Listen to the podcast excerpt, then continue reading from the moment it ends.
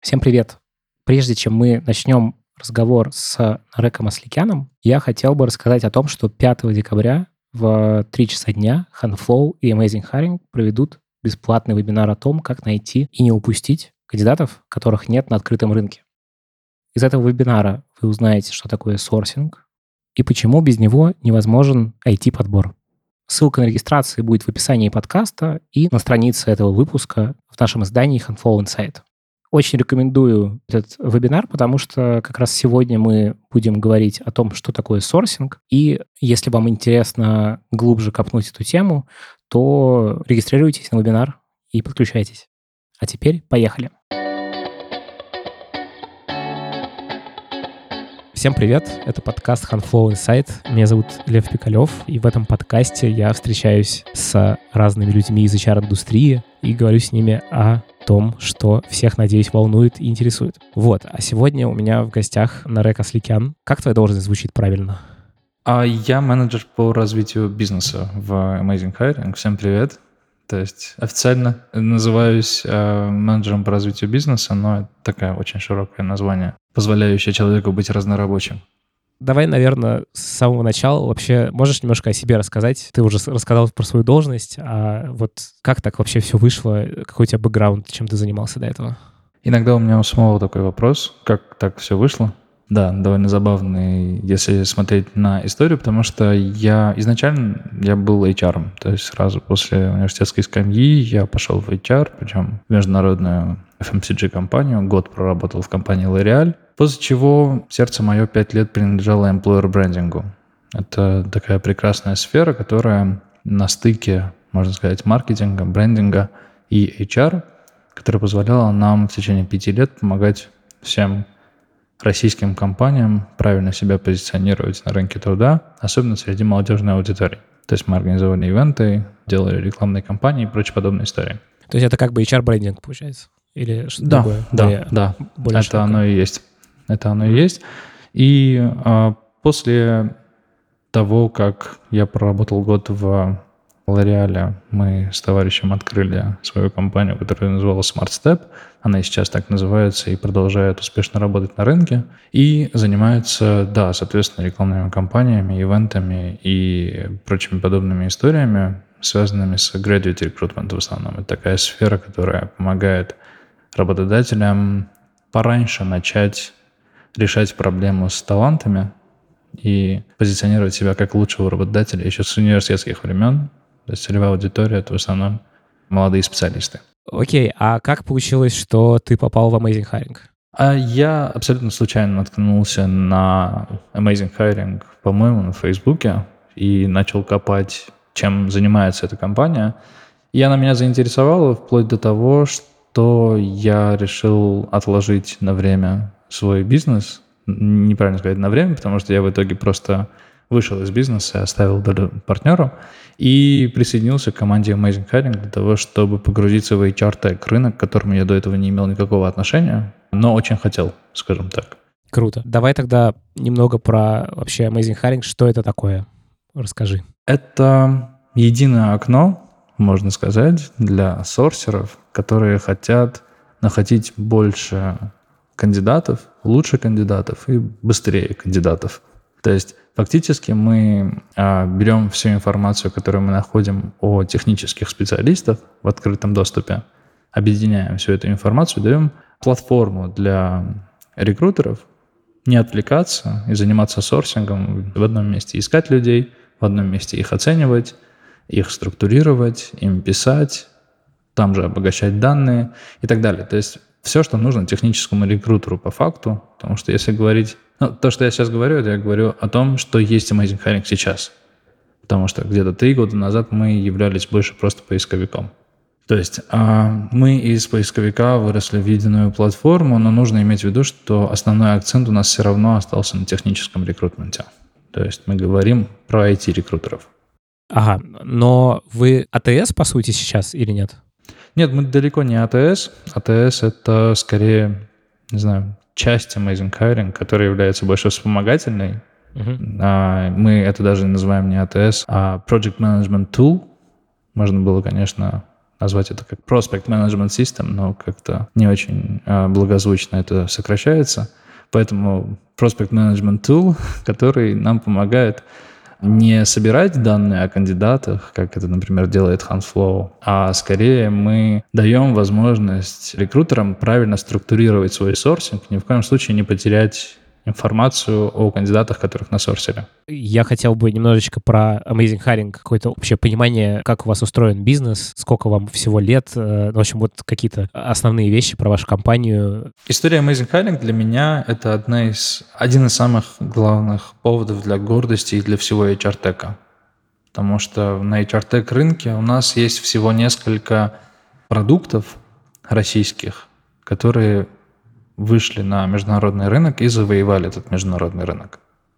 И то, что в Amazing Hiring было сделано за последние три года, я даже со стороны, если посмотрю на это, мне приятно как минимум смотреть на эту историю даже со стороны. А когда я понимаю, что я в этом участвовал, мне, мне еще приятнее. Продукт был создан 7 лет назад, еще в 2012 году. И он вышел из боли. Как выходят самые крутые продукты – есть такое агентство, которое называется GMS, и они являются прародителем, можно сказать, а, Amazing Hiring.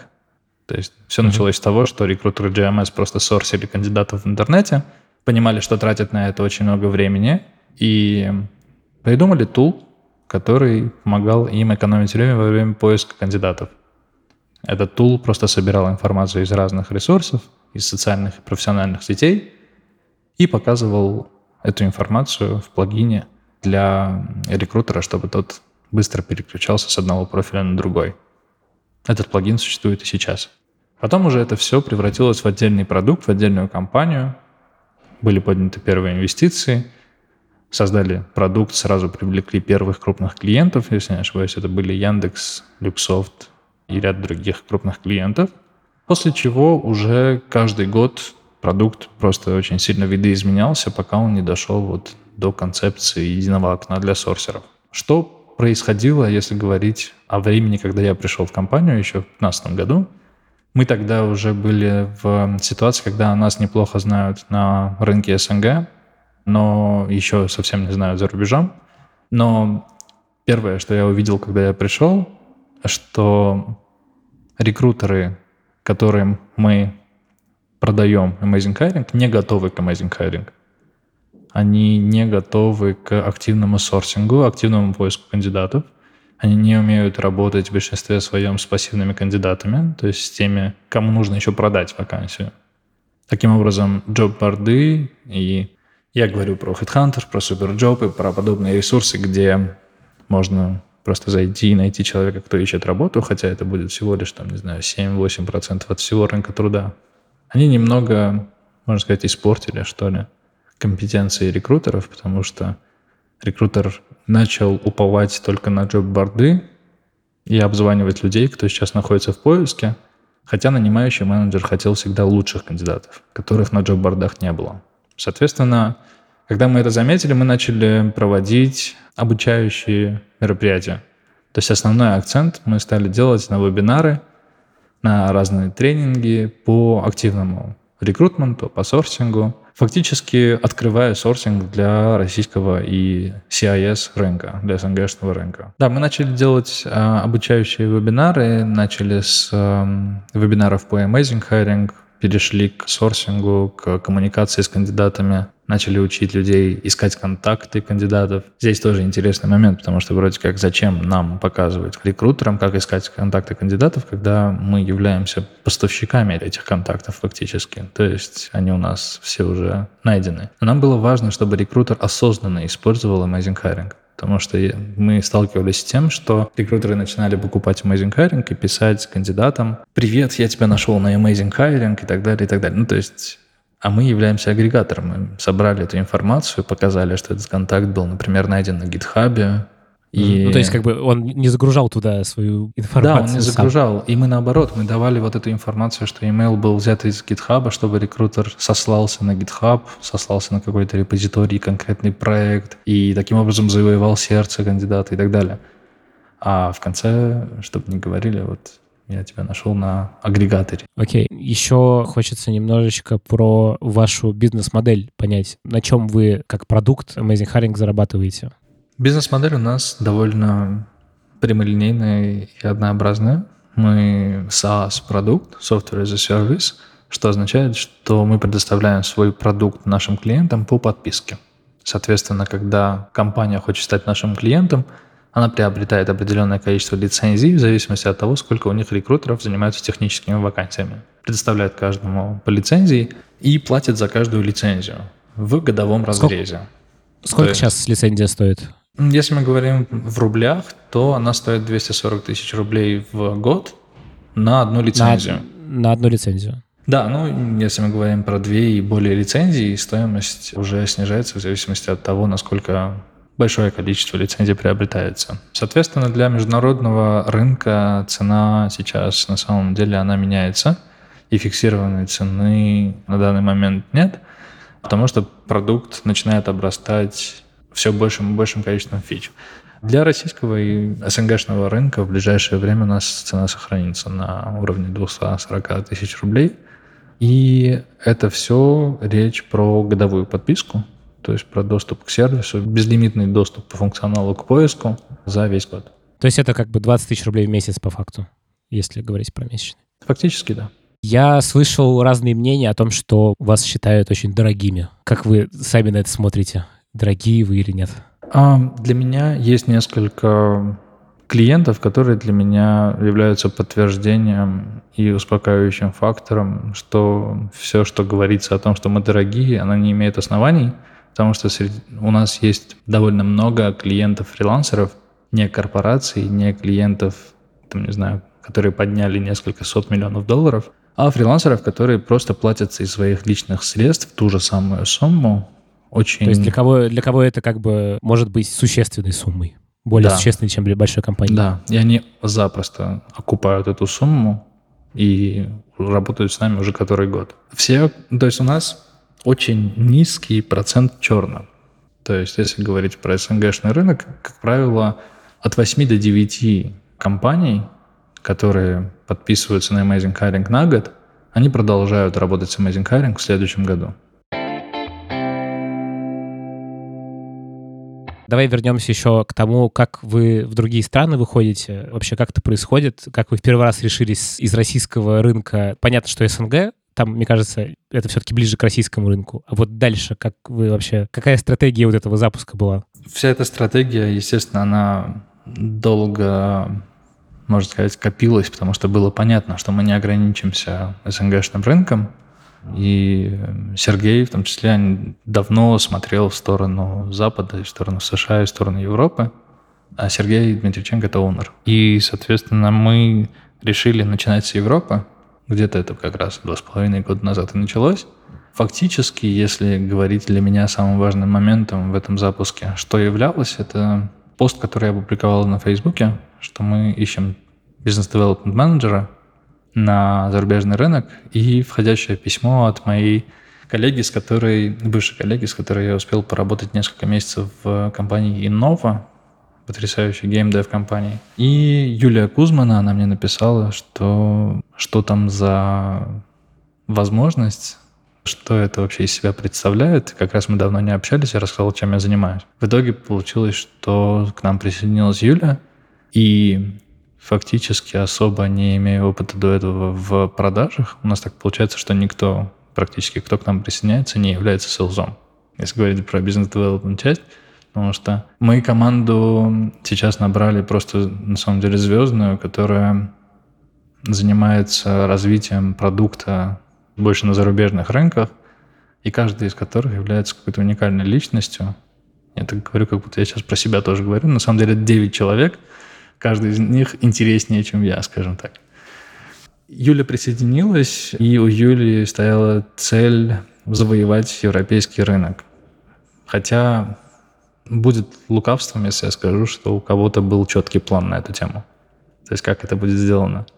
Поэтому просто. Э, сейчас я, возможно, не вспомню все в точности, но просто было участие, первое участие на какой-то зарубежной конференции. где мы должны были выступать со стендом, и все волнуются, все ждут каких-то новостей, как там все это проходит, и вдруг я вижу, проходит несколько десятков минут, наверное, после начала конференции, я захожу в Facebook и вижу, что практически там все лидеры мнений, о которых я знал, слышал в мире сорсинга, начинают выкладывать селфи с Юлей в Фейсбуке и типа какой крутой продукт Amazing Hiring, какая крутая Юлия, мы тут познакомились с крутыми ребятами и так далее, и так далее. И, собственно, я понял, что да, первый шаг он сделан, после чего основная наша стратегия была практически такой же. То есть это либо были какие-то образовательные ивенты, в большей части хакатоны, которые мы проводили для европейских сорсеров и тренинги, открытые и бесплатные, но больше всего это были взаимоотношения и партнерства с лидерами мнений. То есть мы работали с самыми известными, и сейчас работаем, самыми известными сорсерами в мире. Все они нас любят, любят нам помогать либо в работе с комьюнити, либо в том, чтобы рекомендовать нам клиентов. Можешь рассказать какое-то различие? Вот вы увидели, что отличается там наш рынок, какой-то европейский рынок, там СНГ, вот какие-то, может быть, тезисно штуки, которые прям бы увидели явное различие в рынках? Всей командой бизнес-девелопмента на европейском рынке руководит Юля. Она больше, конечно, смогла бы поделиться деталями.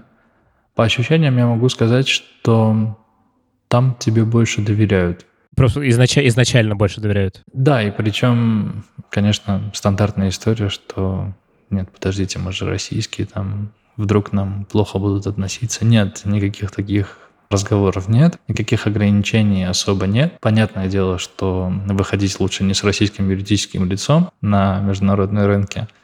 Во всем остальном, во взаимоотношениях и так далее, ничего такого предвзятого нет. Соответственно, когда мы говорим про различия, люди кажутся там более открытыми, и люди там привыкли отдавать.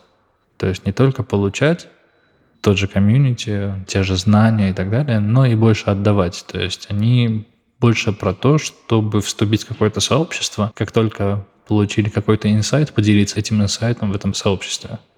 Ты видишь различия, условно, там, в рекрутменте европейском и рекрутменте российском, ну или там СНГшном? Сейчас пока что я точно знаю, что все удивляются, как много у нас девушек в рекрутменте. А там это другая гендерная, Абсолютно. другое гендерное соотношение? Абсолютно. В смысле, наоборот? Нет, не точно противоположно, то есть не 90 на 10 в сторону мужчин, я бы сказал. Угу. Но если говорить особенно про агентство и про, скажем так, рекрутинговые команды отдельные, как правило, сорсеры и агентства, они заполнены мужчинами, потому что это более считается, что ли, силозовая работа. Угу. Возможно, это тоже а, некое наследство того, что для нас рекрутер равно HR равно кадровик, угу. и кадровик не военный, а кадровик равно кадровик женщина, каким бы это сексизмом не являлось и не звучало. Но вот как пережиток у нас такой гендерный состав.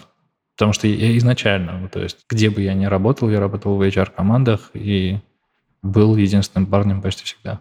Помимо гендерного состава, какие еще есть различия?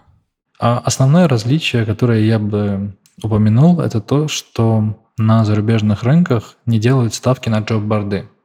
То есть изначально рекрутеры, они готовы к тому, что они будут заниматься активным сорсингом, они будут работать с, со всем рынком, они будут работать активно с Гуглом, с агрегаторами, с социальными сетями. Они будут активнее подключать нанимающих менеджеров, которые будут им помогать в коммуникации с кандидатами, в оценке кандидатов.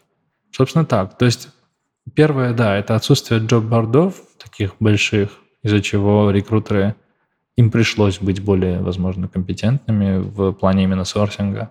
Mm-hmm. А, и, во-вторых, а, еще и подключение, более активное подключение нанимающих менеджеров в команду рекрутеров. То есть престиж рекрутмента, он чуть выше, чем в СНГ. То есть рекрутеры не принимают как за ассистента, который должен как можно быстрее просто организовать поток входящих резюме, а фактически как партнеры, от которого зависит весь бизнес IT-компании. Расскажи, что такое сорсинг? А, важное отступление. Сорсинг в, скажем так, натуральном виде или сорсинг в том виде, в котором он был извращен в СНГ? Вот, давай и так, и так. Я просто... э, Как раз у меня будут вопросы о том, что вообще со всем этим не так. Да, да, это важный момент на самом деле, потому что это влияет на то, как вообще профессия воспринимается а, людьми из СНГ, профессионалами в сфере рекрутмента, потому что сорсинг превратился в сферу, которую еще лет 10 назад начали называть research, ну, даже раньше. То есть researcher, ассистент рекрутера, младший рекрутер, помощник, я, не знаю, как по-разному. То есть такой человек, назвать. который просто как бы ищет какие-то, даже не данные о людях, а каких-то людей, и их отдает уже дальше. Да, да, по факту составляет листы кандидатов. И потом, как бы, как у нас принято, просто увидеть, услышать новое слово, которое вроде как звучит более цивильно, и назвать этим словом того же человека, не поменяв ничего в его роли, researcher превратился в sourcer а. А по факту он остался недорекрутером. Потому что Так, а теперь давай каноническое. Как, как оно на самом деле? А, недавно была конференция VCV, и забавный был момент, когда вышла sourcing strategist из Facebook и начала рассказывать про, что подразумевается под sourcing ом в команде Facebook. И мне кажется, в зале был просто такой шок, потому что сорсер, например, в Facebook, он начинает с маркет-мэппинга, с аналитики рынка труда, то есть где искать кандидатов, что с ними потом делать и так далее. Продолжается с э, составлением листа кандидатов. В дальнейшем сорсер пишет этим кандидатам, уговаривает, можно сказать, их поступить на работу в Facebook, проводит интервью. Но это я сейчас говорю про, сорс, э, про Facebook Ага. проводит интервью, доводит до финального собеседования, наряду с рекрутером проводит финальное собеседование, потом уже отдает на этап оффера рекрутеру. Но это так, как понимают в Фейсбуке. Это не канонически. У них это получается такой рекрутер с ограниченным функционалом, который не может офер выставить. Ну, практически да. На самом При- деле... Прикольно. Да, на, на самом деле чаще всего встречается формула, которая называется QIA. Расшифровывается она как Qualified, Interested and Available. Соответственно, сортер отвечает за всю ту зону до тех пор, пока кандидат не qualified, не заинтересован и не доступен для интервью. То есть как только сорсер а, нашел человека, понял, что тот qualified, то есть он соответствует по основным параметрам к описанию вакансии. В дальнейшем а, сорсер связывается с человеком, в отличие от ресерчера, который вот у нас принято, принято называть researcher ом. Он связывается с кандидатом и продает фактически эту вакансию кандидату. Пока Похоже на кандидат- такое корпоративное размытие зон ответственности. Да, да, практически. И, соответственно, sourcer продает эту вакансию, получает подтверждение, что вакансия интересна. После того, как он понимает, что вакансия интересна, он договаривается о дальнейших шагах, об интервью, например, в компании. И как только понимает, что кандидат доступен, то есть available, он передает уже потихонечку этого кандидата рекрутеру. И вот как раз каноническое понятие сорсинга, сорсера — это все, что связано с коммуникацией, с поиском и коммуникацией с кандидатами до доведения их до кондиции готовности к интервью.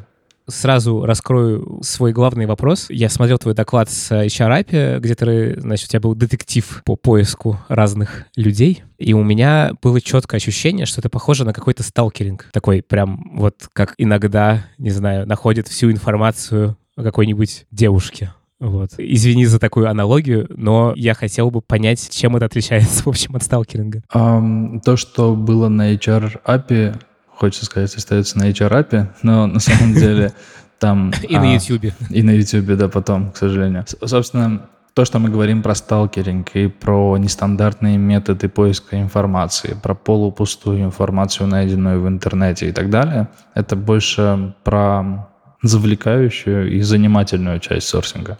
То есть Мгм. как раз как детектив, который завлекает и на самом деле, таким образом я пиарю эту профессию, чтобы сорсеров становилось всё больше и больше. Потому что Ага. Фактически, так как сорсер по факту сейчас является тем же ресерчером на российском рынке, и что меня лично не устраивает, сорсер все время ждет, пока он станет рекрутером. И он хочет стать рекрутером. Но многие... То есть это просто такая как бы часть его карьерного пути. Да, да.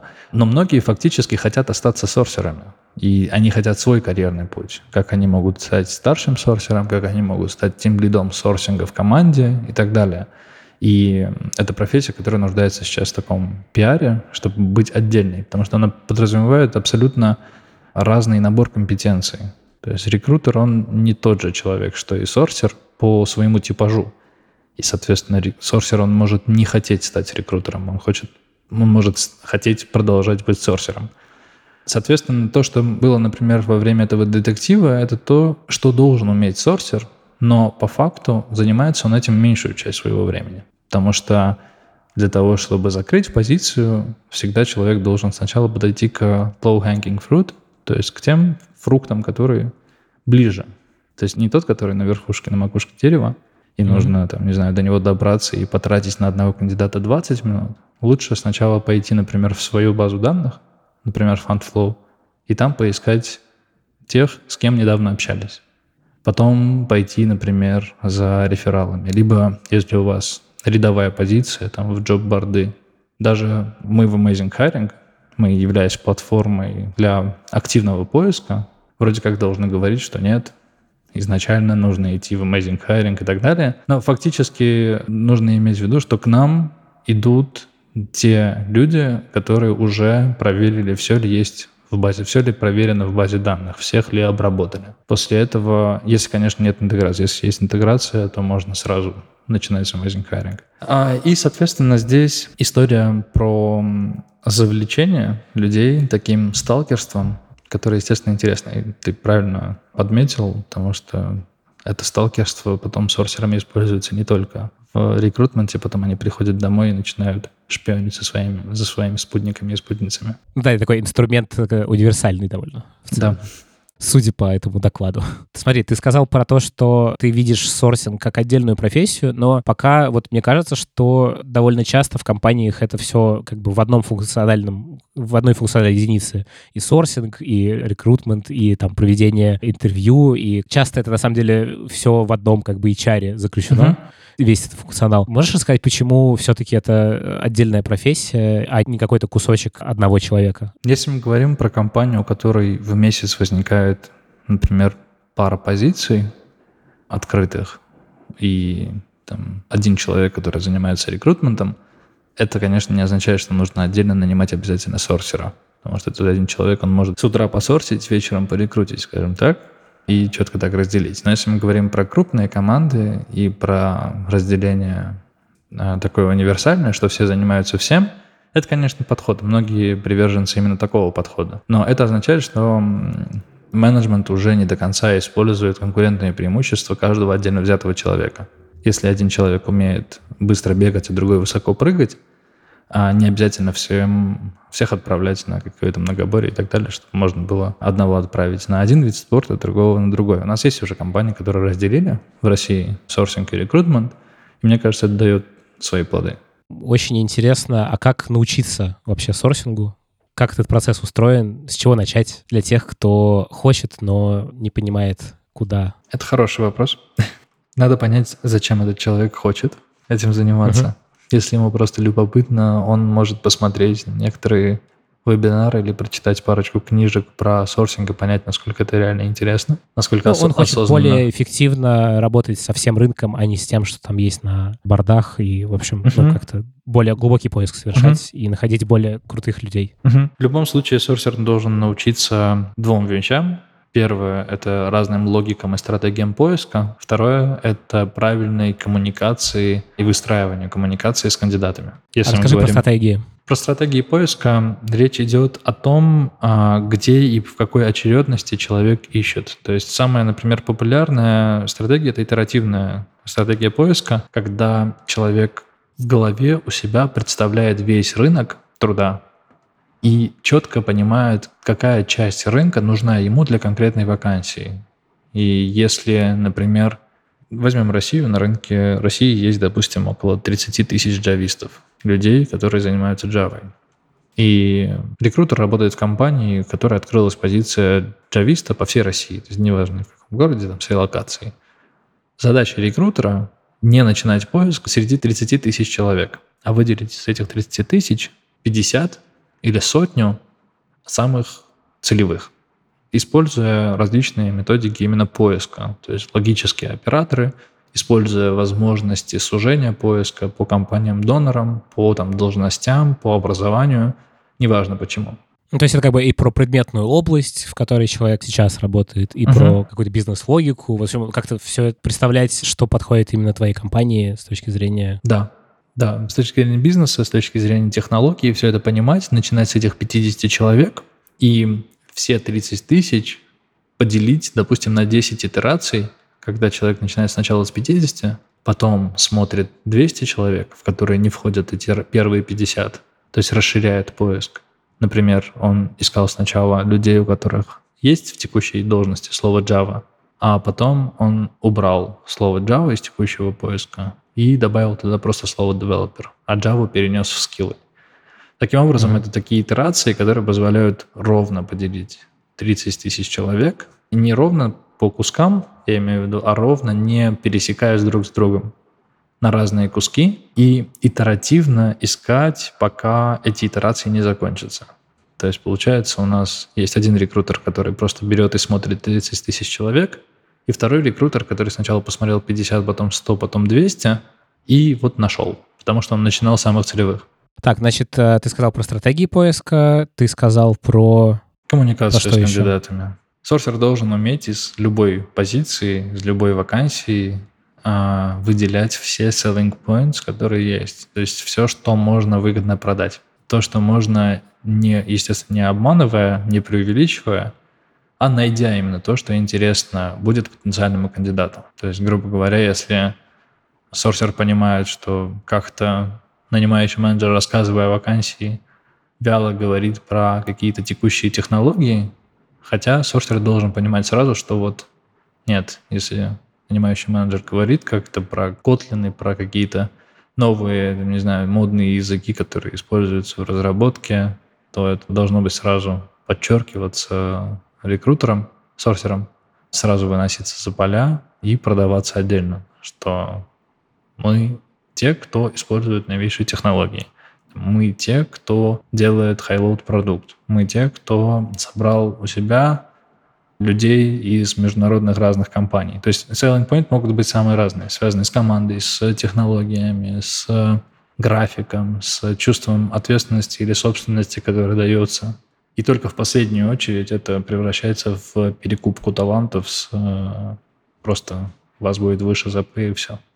Окей, так, значит, для того, кто захочет все-таки заняться сорсингом, ну и как-то научиться ему. Это вебинары, то есть можно ваши смотреть, что еще? Давай попробуем с э, баз начать. Я бы порекомендовал учить английский язык в первую mm-hmm. очередь сорсеру, потому что это та сфера, которая очень быстро меняется, и те инструменты, которые актуальны сейчас, они могут перестать быть актуальными через пару недель.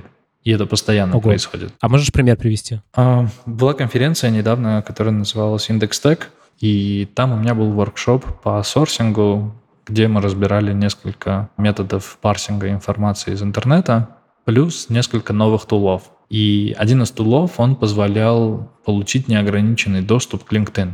Просто потому что LinkedIn перекрывает кислород сразу, как только рекрутер начинает смотреть много профилей, а один, из, один разработчик из России понял, как обойти это ограничение и разработал плагин для Chrome, который позволял просто пользоваться безлимитным платным LinkedIn на бесплатной основе.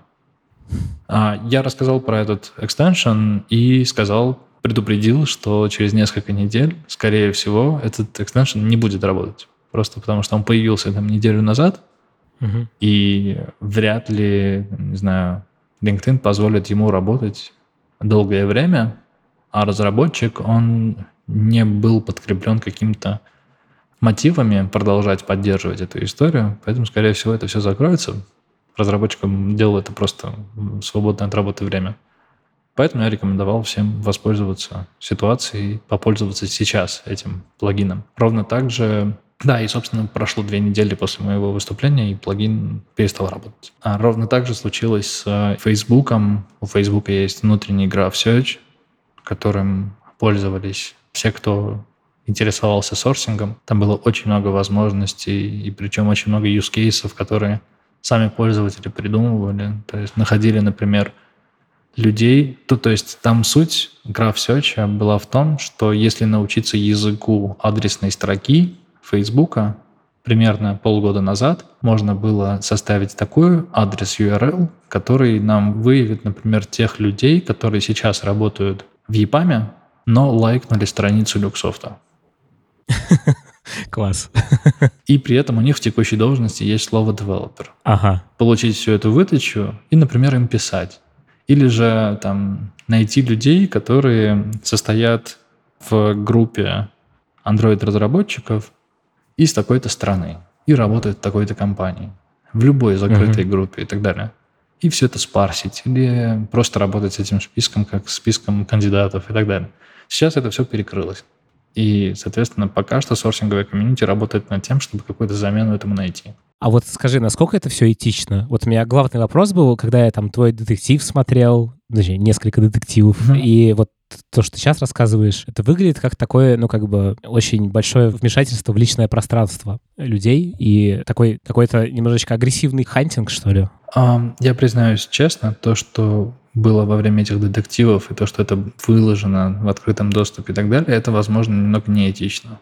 Но угу. я лично считаю это этичным, потому что мы говорим про открытую информацию. То есть, если человек всегда управляет тем, чем он делится – то, что было в Facebook, то, что я рассказываю, что это можно выводить и получать какие-то списки, то, что я показывал во время детективов, то, что Amazing Hiring забирает из разных ресурсов и показывает рекрутерам, это то, что пользователи сами о себе приняли решение оставить в открытом доступе в интернете.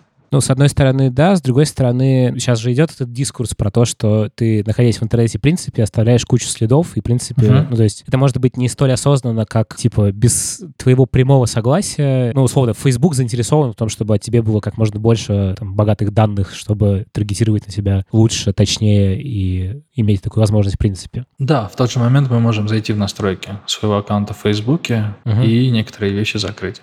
А в крайнем случае мы имеем право удалить свой аккаунт в Фейсбуке. uh Но здесь история не про шантаж и не про то, что либо удали свои данные, либо мы будем их использовать. Здесь история про следующее. Мы имеем джоб-борды, на которых находится не больше 10% людей на рынке труда. Мы, uh Если мы говорим про IT. И согласно последнему исследованию того же, например, Stack Overflow, который делает очень масштабные исследования каждый год, мы имеем порядка 73, если не ошибаюсь, процентов разработчиков и IT-специалистов, которые хотели бы слышать о новых возможностях. То есть готовы mm-hmm. обсуждать новые возможности для себя, не являясь активными кандидатами. То есть это не то, что прям все горит, они убегают из компании, ищут для себя работу, но так как все меняется слишком быстро на рынке IT, на рынке технологий, то они всегда открыты к обсуждению новых возможностей. И когда рекрутер находит в открытом доступе какую-либо информацию и связывается с человеком, он находит человека, чтобы предложить ему новые возможности. Когда мы говорим про несанкционированное использование этих данных, мы чаще всего говорим про то, что, например, украли имейлы и делают какие-то рассылки. В книжке или там, не знаю, рекламу показывают, хотя я не давал согласия, чтобы мне показывали рекламу. Uh-huh. А в книжке Катрины Кольер про робот-proof рекрутер Катрина, она известный сорсер, она делает сравнение с реальной жизнью. То есть, когда я прихожу к человеку, то есть нахожу имейл человека на GitHub, изучаю его проекты, которые в open source, потом нахожу его LinkedIn, потом нахожу его Facebook, понимаю, кто и что он из себя представляет, и пишу ему email, это одно дело. Это похоже с реальной жизнью, когда я на улице увижу человека, подойду и скажу, прошу прощения, я могу обратиться к вам, например, потому что мне заинтересовал вот брюки, которые вы надели. Я хотел спросить, где вы их купили. Когда я занимаюсь, например, парсингом какой-то информации и просто скачиваю имейл из какой-то базы делаю рассылку через MailChimp, прям всем, это больше похоже, как, не знаю, во время концерта выйти на сцену и начать орать, что mm-hmm. у тебя есть открытая вакансия Java девелопера. Это экспедиционизм. Да, да, да. это уже немного ну, неэтично и некультурно. А вот такие рассылки, это скорее про это. То есть каждый раз мы должны вот, все, что мы делаем на этом рынке, если мы хотим сравнивать это и оценивать, насколько это этично, попробовать все это сравнить с реальной жизнью, как бы это выглядело. Угу. Ну, то есть, в общем, грань между этичным, ну, как бы, между этичным, неэтичным и, типа, сталкингом и сорсингом, она там, где ты не воспринимаешься как точно лишний шум. Вот, да. В системе. Да, то есть здесь речь о, об уважении. То есть для меня этичность, она здесь в уважении. То есть если я пишу человеку письмо, изучил, насколько это вообще может быть целевым для него это письмо и так далее, и задаю какие-то вопросы, и я честно пишу этому человеку. То есть то, что я думаю. И уважаю этого человека, это одно. Но я не могу говорить, что я уважаю человека, если я скачал какие-то данные, хочу всем отправить какую-то рассылку не персонализированную, где я сразу прошу, например, порекомендовать кого-нибудь на эту вакансию, это неуважение. То есть я, например, обратился к разработчику, хочу ему предложить вакансию, я хочу с ним это обсудить, а не просто кинуть какую-то лидогенерацию, что так, надеюсь, кто-то из, из них мне ответит и кого-то порекомендует, я закрою свою вакансию и получу с нее бонус. Тоже немного другое. Продолжение этой темы у меня есть боль. Я чем больше погружаюсь в HR как-то, ну вот с помощью этого подкаста, беря интервью, тем больше я расстраиваюсь от... Ну, в общем, довольно много людей, они считают, что как бы негативно относятся к HR, к рекрутерам, и там есть свои основания на это, потому что разные люди по-разному, в общем, выстраивают свою стратегию поиска. Вот. Как ты думаешь, почему так происходит? В общем, почему вроде бы как бы HR и там рекрутеры, они позволяют найти более подходящее место для более подходящего человека, и как-то, в общем, чтобы случился какой-то матч, и всем было хорошо, но очень много есть негатива в сторону HR, что, в общем, это какие-то ребята, которые совсем из другого мира, и как-то, в общем, что ты про это думаешь? Почему так происходит? Я думаю, что общаться с людьми намного сложнее, чем... Это, конечно, будет жестко сказано, но чем писать код. И я знаком с большим количеством разработчиков, которые восхищаются работой больше говорящих людей, коммуникативных людей, чем людей, которые говорят, я делаю магию, я разработчик, я самый умный, а вы там просто, не знаю, болтаете. То есть как бы HR как будто бы вещь в себе такая, которая тщательно скрывается. Я здесь скорее не про это, я про то, что а, это с двух сторон идет. То есть с одной стороны рекрутеры, да, часто позволяют себе какие-то недочеты и очень легко вывести на всеобщее посмешище, например, какие-то скриншоты со стороны рекрутеров, где рекрутер ошибся или, mm-hmm. не знаю, обратился не к тому человеку, или просто сделал что-то так, как разработчик не хотел, чтобы было сделано. Mm-hmm. А, и, соответственно, все это потом превращается в хайп, все начинают смеяться и так далее и это обсуждать активно, что вот какие у нас рекрутеры неумелые, бестолковые, неуклюжие и непрофессиональные. Вообще не хочу работать с такими рекрутерами. Но для меня это равнозначно багу, который, не знаю, разработчик для себя допустил в своей работе. Это абсолютно нормально. То есть у каждой работы есть свои баги, mm-hmm. а есть свои даже фейлы. То есть баг не считается фейлом, но там, не знаю, у разработчика может быть фейл, что на продакшн вышла какая-то история, которая не должна была выйти. Угу. И после ну, то есть этого... из-за того, что это про людей и про общение, оно просто более как бы такое гипертрофированное получается. Да, это более на виду. То есть как только мы, например, получаем... Я, например, очень часто получаю рассылки маркетинговые от разных, не знаю, заведений, либо компаний и так далее, в которых очень много факапов. Там, не знаю, где-то переменная включилась, там, first name, привет. Или там где-то какие-то тестовые буквы в хедере имейла я получаю, я сразу понимаю, что просто маркетолог. Но я после этого не залезаю сразу в LinkedIn или там куда-нибудь еще, ищу там маркетолога Тануки и угу. сделаю скриншот его страницы, выкладываю себя и говорю, смотрите, что он, себе, ну, что он допустил, какую ошибку он допустил. Но когда тебе пишут прям, например, письмо на email, тебе прям хочется это заскриншотить. Сразу получаешь это, хочется поделиться с миром, показать это. Не знаю, с чем uh-huh. это связано. Возможно, как раз с тем, что не воспринимают пока сорсеров и рекрутеров в целом как партнеров с двух сторон причем. И со стороны компании, и со стороны кандидата. Потому что для кандидата это не просто трудно переоценимый актив Мгм. отношения с сорсером, потому что только через сорсера можно узнать о всем спектре возможностей на рынке труда.